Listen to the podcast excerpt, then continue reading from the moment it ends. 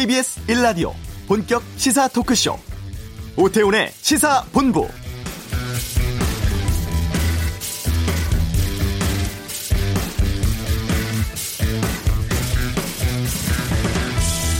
헝가리 유람선 침몰 사고 발생 엿새째입니다. 주말 사이에 실종자 수색 작업 계속됐지만 추가 구조 소식은 아직까지 들려오지 않고 있는데요. 헝가리 정부 쪽은 빠른 유속이라든가 탁한 씨앗 때문에 잠수부를 투입하는 수색보다는 인양 쪽에 무게를 두자는 의견이고요.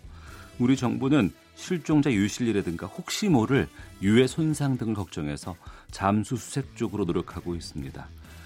아, 다행히 오늘은 강 수심이 좀 줄고 유속도 느려지고 있어서 잠수할 여건 가능하지 않을까 기대하고 있다고 하죠.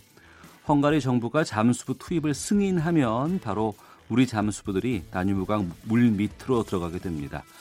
한두 시간 후에 잠수 승인 여부 결정된다고 하는데 오태훈의 시사본부 잠시 후 이슈에서 부다페스트 현지 연결의 현재 상황 살펴보고요. 수중 수색 전문가의 의견도 듣겠습니다. 현대중공업이 회의장 변경을 강행하면서까지 추총해서 회사 분할 결정했습니다. 그 값이 알고 싶다에서 이 뉴스 다루겠습니다. 2부 정치 구말리 오늘 자유한국당 김학용 의원과 함께하겠습니다. KBS 라디오 오태훈의 시사본부 지금 시작합니다.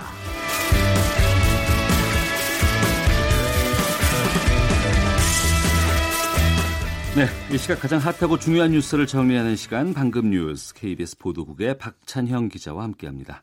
어서 오십시오. 네, 안녕하세요. 어, 헝가리 관련해서 속보 들어온 게 있습니까? 어, 방금 그 오프닝 때 멘트 하셨던데 오늘 그 본격적인 우리 잠수 요원의 투입을 검토한다는 소식 가지고 왔는데요. 지난주에 이제 비가 많이 와서 다뉴브강에 물도 불고 유속이 거세서 헝가리 구조대가 먼저 사실은 진입을 시도했었습니다. 예. 31일에 두 차례 진입을 시도했는데 큰 부상을 입을 뻔했다고 해요. 아 그래요? 물 속에 들어가면 아예 몸도 가누지 못할 정도에서 아예 그 선체로는 들어갈 수가 없었다고 하고요. 음. 이 곳의 유속이 어느 정도냐 하면 우리나라에서 가장 조류가 강한 진도의 울돌목 부근 예, 예. 유속이었다고 하고 뭐 이게 만약에 바다라면 이 조류가 잠시 잦아들었을 때 들어가면 되는데 여긴 강물이 불어서 하루 종일 유속이 세거든요. 그러니까 지금 들어갈 틈을 그동안은 못 찾아왔었던 겁니다. 네. 우리 시각으로 오늘 오후 2시 넘어서 헝가리 정부하고 우리나라 신속 대응팀이 우리 잠수부 투입 놓고 협의를 할 것으로 보여지는데 다만 아, 수색해서 시신을 꺼내는 것보다는 물 속에 들어가서 선체 시신이 온전한지를 확인한 다음에 시신 유실 방지용 망을 먼저 설치하고 선체를 들어올리는 것을 지금 검토하고 있다 이렇게 알려졌는데 왜냐하면 네. 예. 헝가리 정부가 선체 인양을 지금 권고하고 있다고 하거든요. 음. 현재서 지난 아, 토요일에 또 헝가리 여객선 협회가 유튜브에 사고 영상을 추가로 공개했습니다. 네. 이걸 보면 크루즈선 바이킹 시긴호가 우리 관광객이 탄 허블레이니아호를 이렇게 들이받지 않습니까? 들이받은 뒤에 다시 후진을 하고 네. 20초 동안 가만히 멈춰 섭니다. 아니 30초요. 그리고 다시 앞으로 가는 그런 음, 과정이 자세하게 그 영상에 나타났는데 그럼 충돌을 인지했다는 증거 알았다는 아니겠습니까? 거죠. 충분히 예, 예. 알았다는 건데 바이킹 시긴호 승무원들이 에, 부딪히기 전에 황급하게 뛰어다니는 장면도 그 영상에서 보여지고 그리고 구명조끼를 던지는 모습도 보였다 이렇게 어. 현지 언론은 전하고 있는데 아, 영상에서 그 충돌이 발생하기 직전에 크루즈 선상에서 서두르는 움직임이 보였다라는 거는 뭔가 문제가 있다라는 것을 인지를 했다는 건데 그럼 그 순간에 도대체 부딪히기 한 최소 1분 전 상황에서 선장은 과연 뭐를 했냐는 거죠. 네. 예를 들어서 불을 비춘다든지 음. 무전을 친다든지 네. 아니면 경적을 울린다든지 조치를 취하면 됐는데 아무런 조치를 취하지 않았다. 그래서 인터넷상에서는 선장이 이 상황에서 뭔가 중대한 딴짓을 하고 있었던 것 아니냐 무전조차 안 줬다라는 것은 네. 이런 의혹이 지금 계속 일고 있는데 그렇다고 한다면 선장에게는 굉장히 중대한 책임이 예, 음. 물어질 것으로 보입니다. 지금 뭐 구속 수감 중이라면서요? 네 그렇습니다. 어, 알겠습니다. 자 그리고 그 소규모 자영업의 대표격이라고 할 수 있는 치킨집 매년 8천 개 이상의 치킨집이 문을 닫는다는 조사 결과가 나왔다고요? 네, 그렇습니다. 이제 안타까운 어, 우리 자영업자들의 현실인데 치킨집이 이제 특히나 1997년 IMF 외환 위기 이후에 굉장히 많이 늘어났습니다. 그때 예. 직장에서 잘리신 분들이 쉽게 창업을 할 수 있었기 때문에 그리고 그때만 해도 치킨집을 문을 열어서 어느 정도 먹고 음. 살만 했었습니다. 근데 이게 너무 많아진 게 문제인데 KB금융그룹 자영업 보고 서가 어, 공개가 됐는데 2월 기준으로 봤더니 전국에 8만 7천 개의 치킨집이 영업 중인 것으로 나타났고요. 네. 지난 4년간의 치킨집의 그 변화를 봤더니 2014년에 9,700개가 창업했는데 2018년에는 6,200개로 줄어들었습니다. 창업의 숫자는 조금 줄었는데 폐업은 2014년 7,600개에서 2015년 이후에 매년 8,000개씩 계속 폐업을 하고 있습니다. 이렇게 폐업이 계속 더 많이 하는데도 불구하고 아직도 치킨집이 굉장히 많다라는 거죠. 어. 폐업은 주로 이제 매장 규모가 큰 데에서 많이 발생했는데 그 말은 뭐냐면 치킨은 주로 가서 먹는 것보다는 배달해서 배달이죠. 먹다 예, 보니까 이 매장 비용을 감당하지 못하고 문을 닫는 아, 매장이 많지 않은 것으로 아, 많은 것으로 보여지고요. 보고서는 전체 치킨 시장의 규모는 성장세를 이어가겠지만 이 경쟁이 워낙에 심화돼 있고 그 비용이 상승돼 있어서 수익성 악화는 당분간 계속될 것으로 보인다. 폐업이 앞으로도 계속 더 많을 것으로 보인다 이렇게 전망을 했습니다. 네. 자영업의 대표격이라고 하면 치킨집이라고 할 수 있고 뭐 편의점도 있을 수 있고 그렇게 네. 여러 가지 그 사업장이 있습니다. 우리나라 자영업자 비율이 다른 나라에 비해서 좀 상당히 높은 편 아닌가요? 굉장히 높죠. 이 2017년 기준으로 우리나라 취업 자 가운데 자영업자 비중이 25.4%입니다. 그러니까 네. 10명 가운데 한 2.5명이 자영업자인데 음. OECD 평균이 15.5%거든요. 예. 전체로 놓고 봐서도 그리스, 터키, 멕시코, 칠레 다음으로 우리나라에서 자영업자 비중이 높습니다. 음. 그럼 우리나라와 가까운 일본은 10.4%, 미국은 6.3%밖에 되질 않습니다. 어, 커피숍도 그렇고 뭐 편의점도 그렇고 빵집도 그렇고 자영업자들의 숫자가 지금 굉장히 많은데 최근에 중소기업 중앙회가 소상공인 501명 대상으로 실태 조사를 했었거든요. 문을 닫은 소상공인 가운데 30.9%가 이제 문을 열은 지 1년 안에서 3년 안에 문을 닫았고요. 21%는 3년에서 5년 안에 문을 닫았고 6.6%는 1년 안에 폐업한 것으로 조사됐습니다. 그러니까 문을 닫은 소상거 소상공인 가운데 절반이 영업 기간을 5년을 넘기지 못하고 경쟁에서 밀려나서 문을 닫았다는 얘기입니다. 네. 스스로들도 시장이 너무 과당 경쟁돼 있다. 그리고 경기 침체로 어, 운영이 어렵다라는 걸 스스로들도 인지하는 비율이 한 60.9%로 나타났고요. 이게 이제 우리나라가 대기업 중심으로 경제를 운영하다 보니까 사실은 절대 다수의 국민들은 중소기업에서 일을 하고 있지 않습니까? 네. 그런데 중소기업이 양질의 일자리가 많지 않다 보니까 사람들이 취업을 못 하다 보니까 손쉽게 창업할 수 있는 이 자영업으로 손을 대고 있고 또 기술이 없다 보니까 치킨이나 편의점 이렇게 손쉬운 데 손을 대게 되는데요. 통계청이 2006년 이후에 서비스업 소상공인의 또 영업이익률 변화를 조사한 적이 있거든요. 네. 그걸 봐도 35% 가까웠던 숙박 음식업의 어, 영업이익률이 매년 떨어져서 2016년에는 20%로 영업이익률이 떨어졌고요. 음. 도소매업은 워낙 자영업자들이 많이 몰려 있지 않습니까? 네. 2006년에 에, 영업이익률이 13% 정도였는데 2011년 이후에는 계속 10% 밑으로 계속 음. 떨어졌습니다. 아, 우리 금융 또 경영연구소가 또 역시 최근에 분석한 자료를 보면 예. 임금 노동자 대비 자영업자들의 소득 비중을 봤습니다. 그랬더니 1980년대 그때만 보더라도 자영업자의 비중이 한 93%에 달했습니다. 그러니까 음. 굳이 회사에 취업하지 않더라도 90, 1980년대는 먹고 살만했다는 얘기인데 이게 외환 위기 이후에 자영업자들이 급증하면서 네. 2000년에는 89%, 2010년에는 63%, 2017년에는 59%까지 곤두박질 쳐서 자영업자들의 소득 비중이 계속 떨어져 왔다라는 그런 현실을 알 수가 있고요.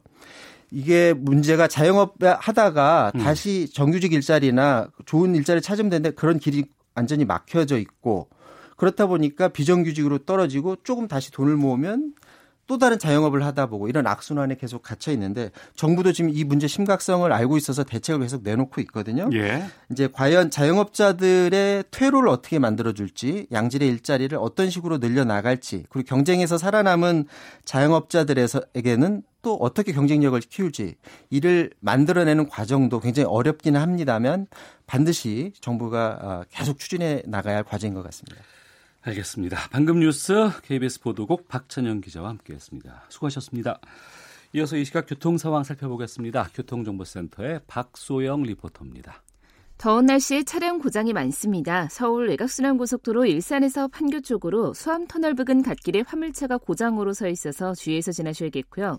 반대 판교에서 일산 쪽으로는 장수 부근에서 승용차 관련해 사고가 발생했습니다.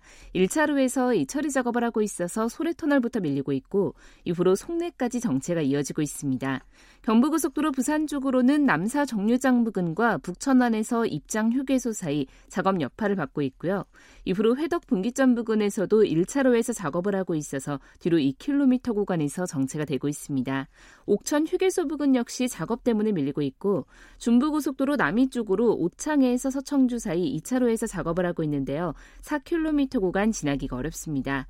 간선도로에서는 내부순환로 성산 쪽 연희램프 부근에서 사고가 발생해 홍제램프부터 정체가 매우 심한 상태입니다. KBS 교통정보센터였습니다.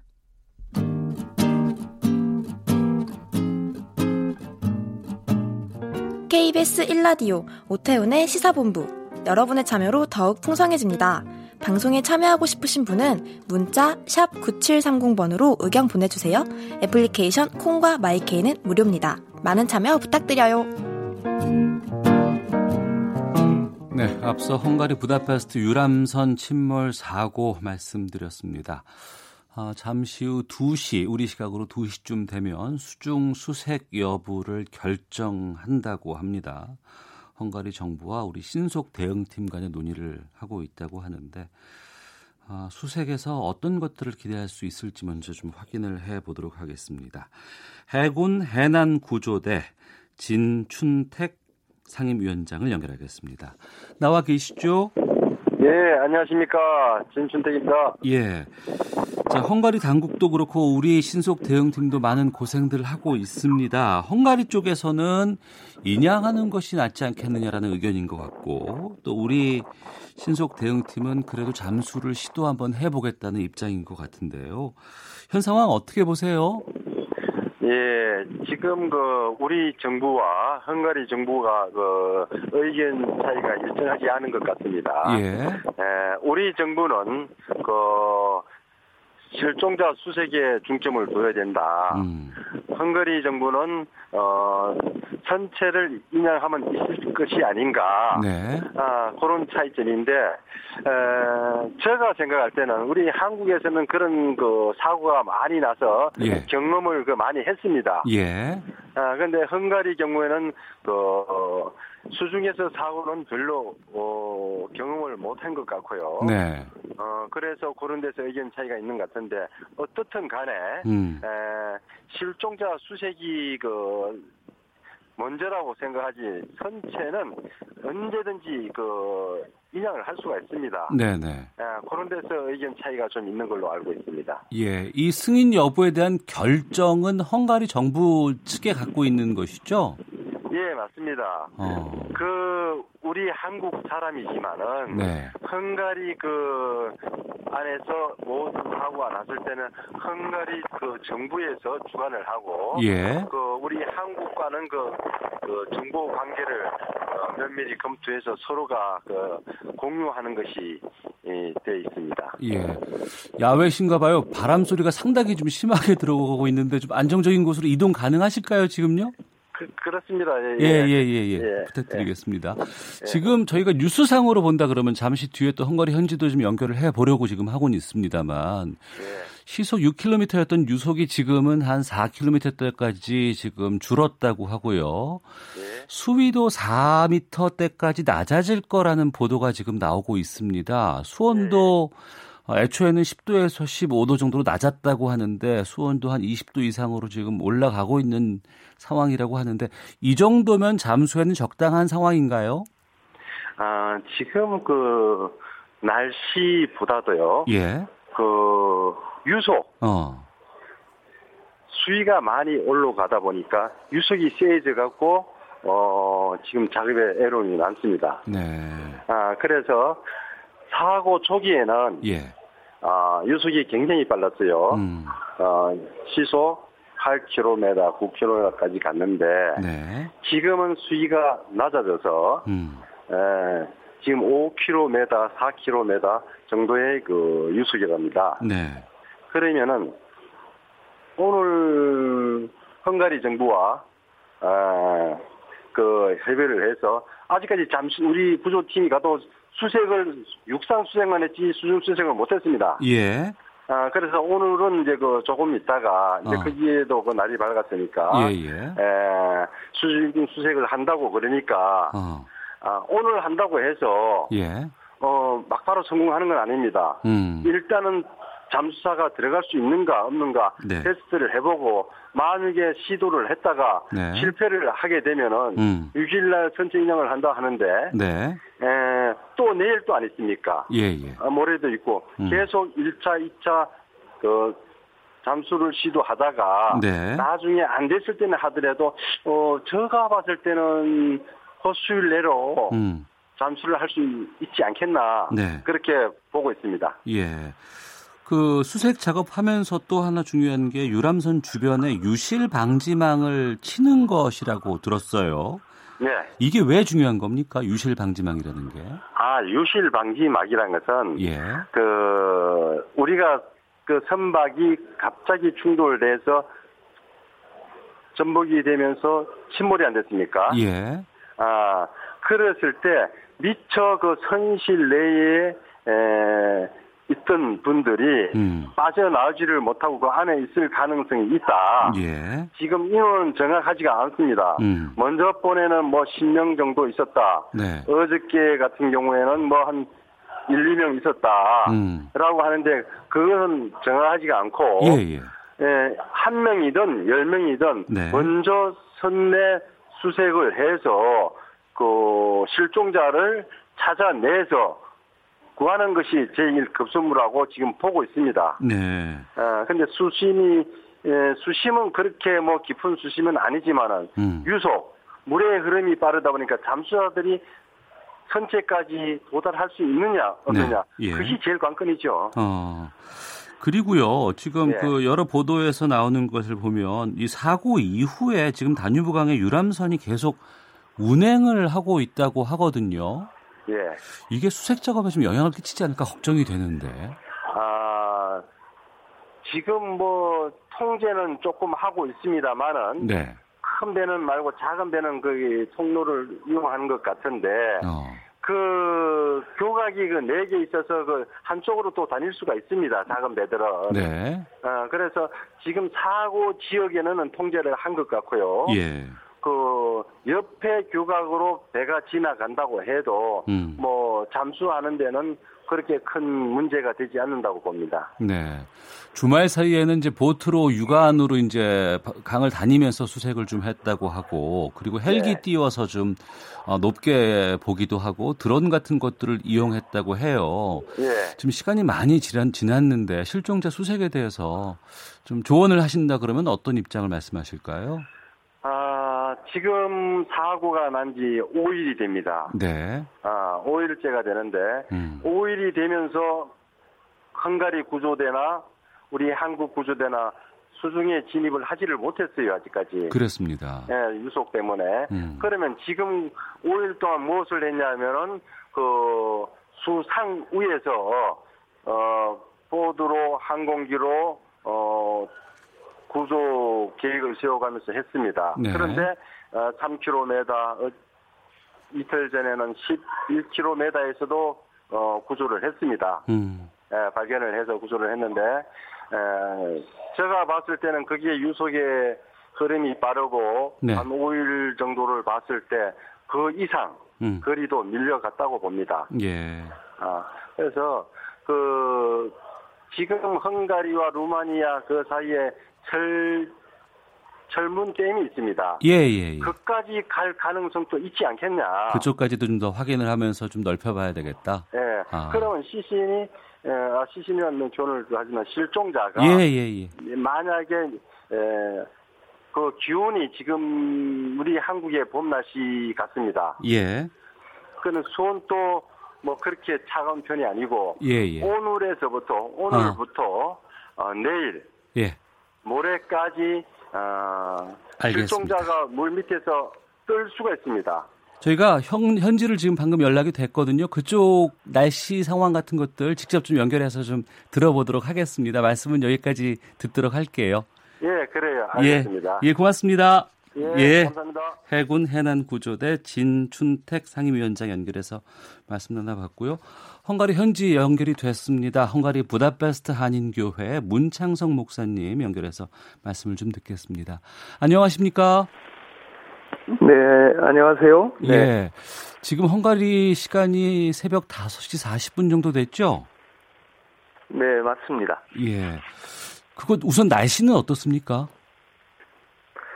어, 날씨는 뭐, 어, 어제 소나기 정도 왔는데요. 네. 뭐, 계속 날씨는 좋습니다. 아, 그래요? 네, 어. 네.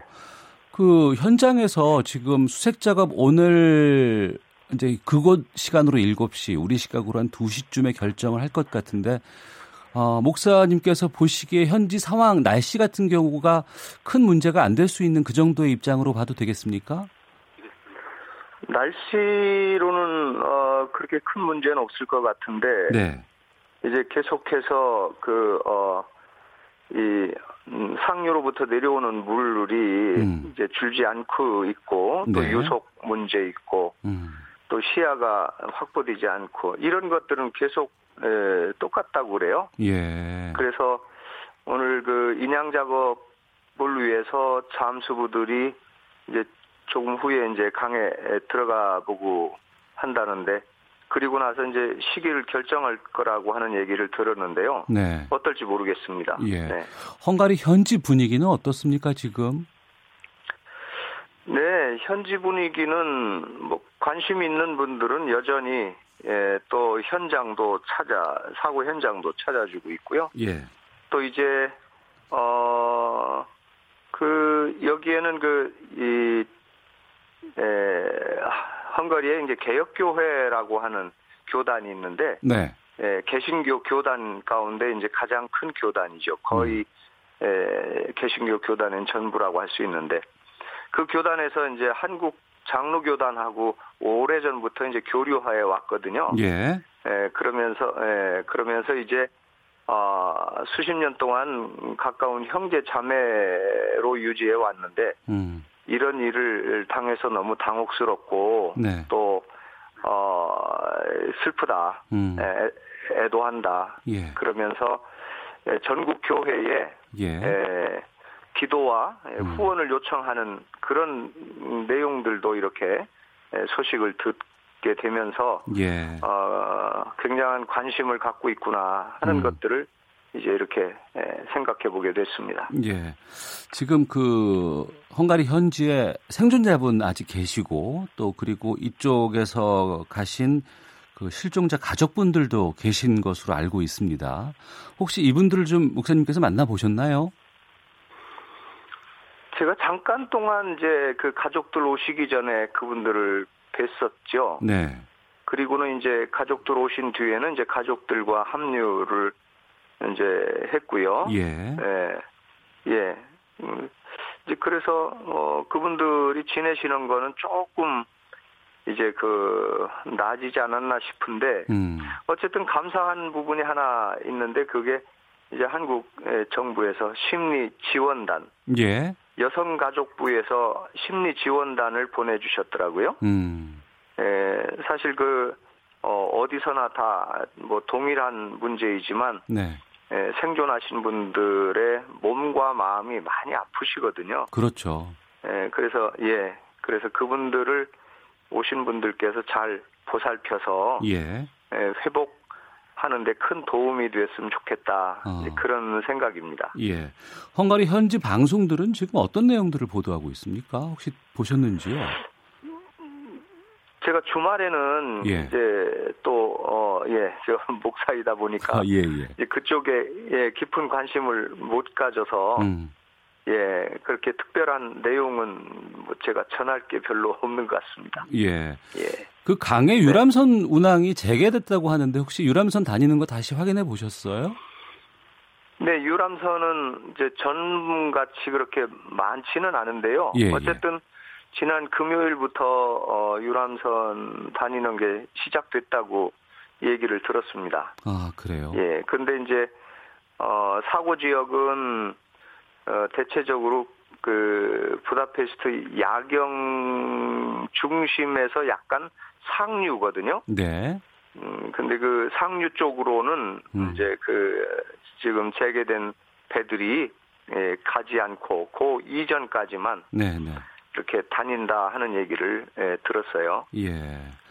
아, 우리 구조팀이라든가 뭐 실종자 가족분들 위해서 여러 뭐 자원봉사라든가 아니면 또 활동들이 좀 이어지고 있다면서요? 네, 이제 아무래도 그 뭐 이곳에서 일어난 일이고 하다 보니까 예. 에, 대부분 그 가능한 그 도울 수 있는 가능한 분들이 어. 모두 나서고 있는 편이에요. 예.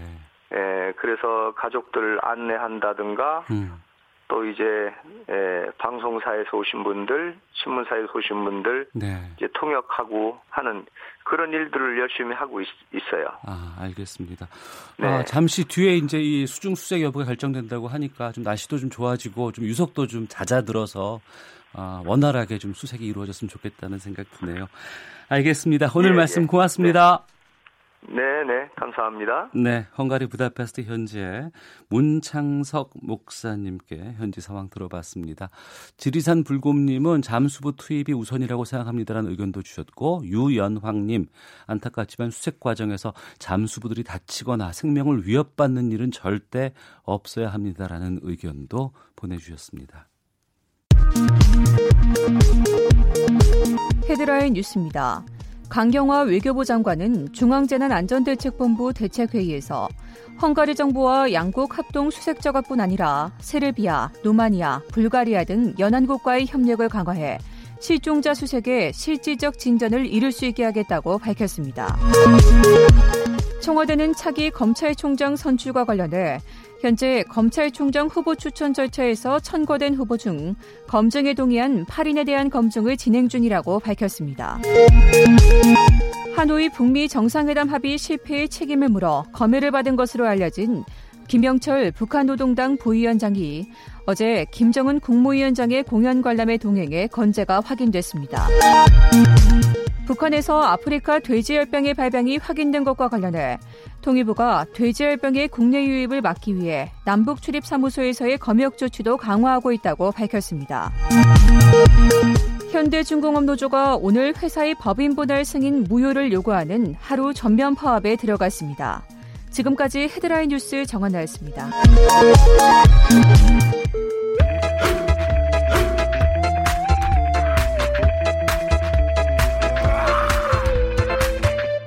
오태우래 시사 본부. 네, 그 갑이 알고 싶다 시간입니다. 일반인들이 접근하기 힘든 갑의 심리를 파헤쳐보는 시간인데요. 재벌닷컴의 정선섭 대표 연결되어 있습니다. 안녕하십니까? 네, 안녕하세요. 예. 앞서서도 지금 헤드라인 뉴스에서 현대중공업 뉴스가 좀 나왔는데. 네. 그 현대중공업이 노조 반발 속에서 임시주총 열었고 핵심 안건이 물적 분할인데 이걸 통과시켰거든요. 네네. 네. 이 물적 분할이 뭡니까? 그 기업을 분할하는 데는 이제 몇 가지 방식이 있어요. 예. 어, 단순하게 이제 뭐 기업을 자산을 나누는 경우도 있고 네. 또 이제 회사를 쪼개 가지고 다른 회사와 합병하는 이런 방식이 있고 그다음에 이제 물적 분할이라는 게 있는데 물적 분할이라는 말은 회사를 어 지주 회사와 사업 회사로 쪼개는 걸 이제 물적 분할이라 그래요. 네. 그러면 여기서 나타나는 현상이 뭐냐?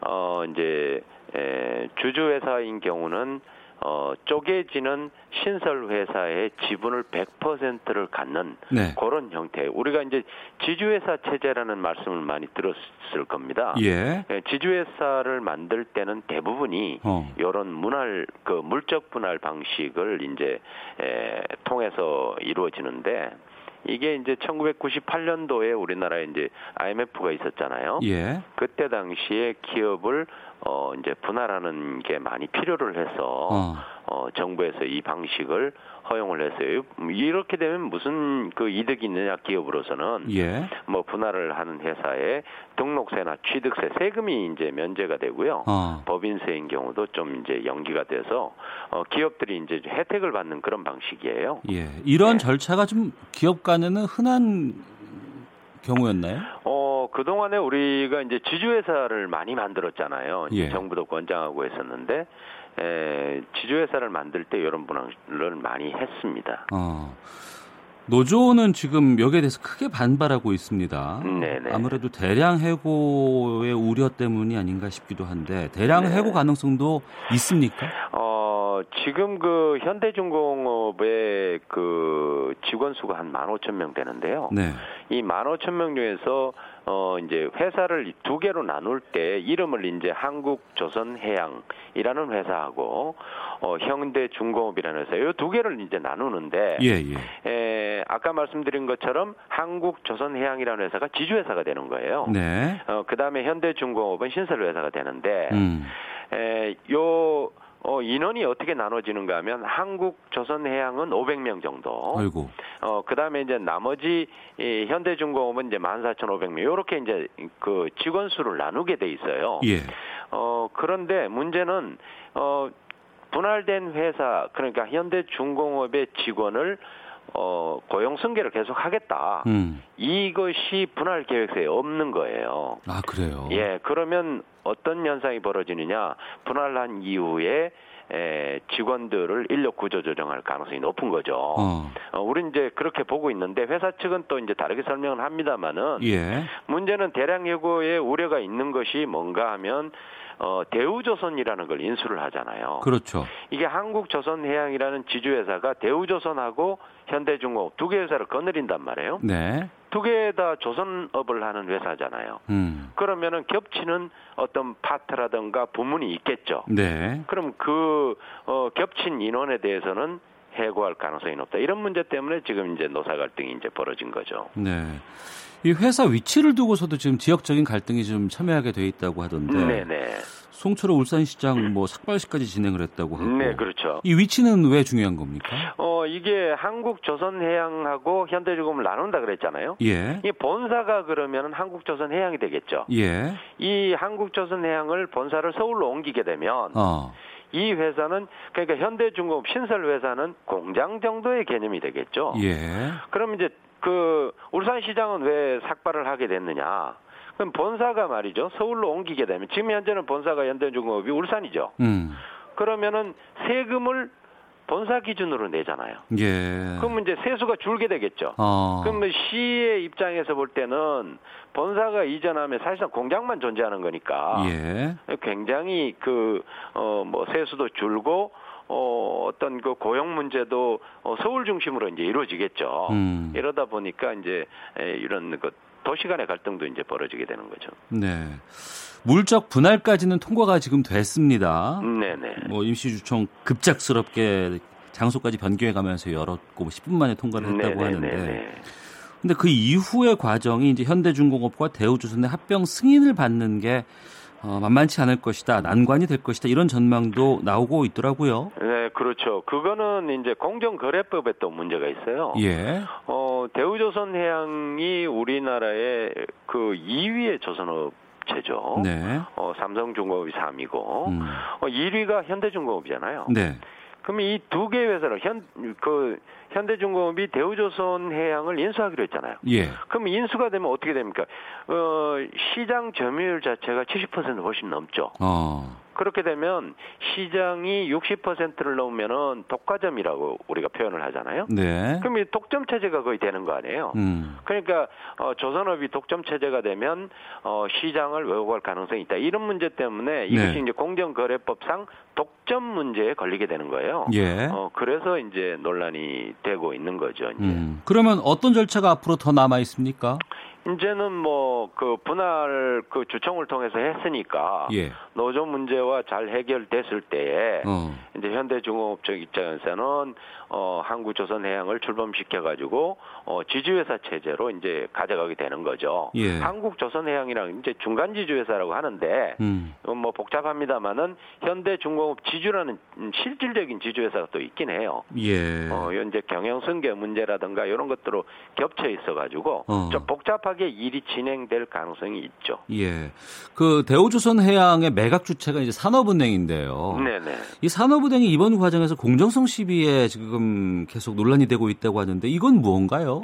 이 공정성이라는 건 저희 저희가 보기에는 뭐 매각하는 과정은 어, 공정성이 있는 것이 아니고요. 예. 공정성 문제가 있는 것이 아니고 아까 말씀드린 것처럼 시장 독과점 체제를 어, 산업은행은 어, 말하자면 정부 기관이라고 볼 수가 있죠. 예. 준정부 기관인데 음. 이 준정부 기관에서 시장의 독점 체제를 만들어 주는 것. 예. 이것이 자칫하면은 어. 국내 공정거래법뿐만 아니라 예. 국제적으로도 어. 어. 이것이 이제 조선업을 독점화하는 것이 문제가 될 수 있는 거죠. 예. 어, 만약입니다. 이 현대중공업이 대우조선 해양 인수 과정을 잘 마무리를 한다 그러면 네. 우리 조선업계는 어떤 파장이 어, 있어요? 저는 뭐 조선업 자체는 굉장히 그 시장의 경쟁력을 가질 수 있다고 봅니다. 어. 아, 왜 그런가 하면 지금 조선업 전체가 우리나라뿐만 아니라 전 세계적으로 지금 굉장히 위기거든요. 예. 그러면 자산 규모를 키워가지고 어, 투자도 많이 하고 음. 새로운 어떤 그 분야도 확대를 해서 네. 어, 이제 경쟁력을 높이는 것이 중요하잖아요. 예. 어, 저는 뭐 어, 앞으로 우리나라 조선업, 즉 현대 중공업 차원이 아니라 음. 조선업의 일관성의 어떤 문제에서 네. 어, 굉장히 성장 가능성이 있다 이렇게 보는데 문제는 이제 노조와의 문제인데 노조와 잘 네. 어, 노사 관계를 어, 풀어나가는 것이 음. 뭐첫 번째 매듭을 어, 푸는 그런 해결책이겠죠. 알겠습니다. 말씀 고맙습니다. 네, 고맙습니다. 예, 재벌닷컴 정선섭 대표였습니다. 잠시 후 2부 정치구말리 자유한국당 김학용 의원 만나고요. 외교 전쟁도 준비되어 있습니다. 뉴스 들으시고 2부에서 뵙겠습니다.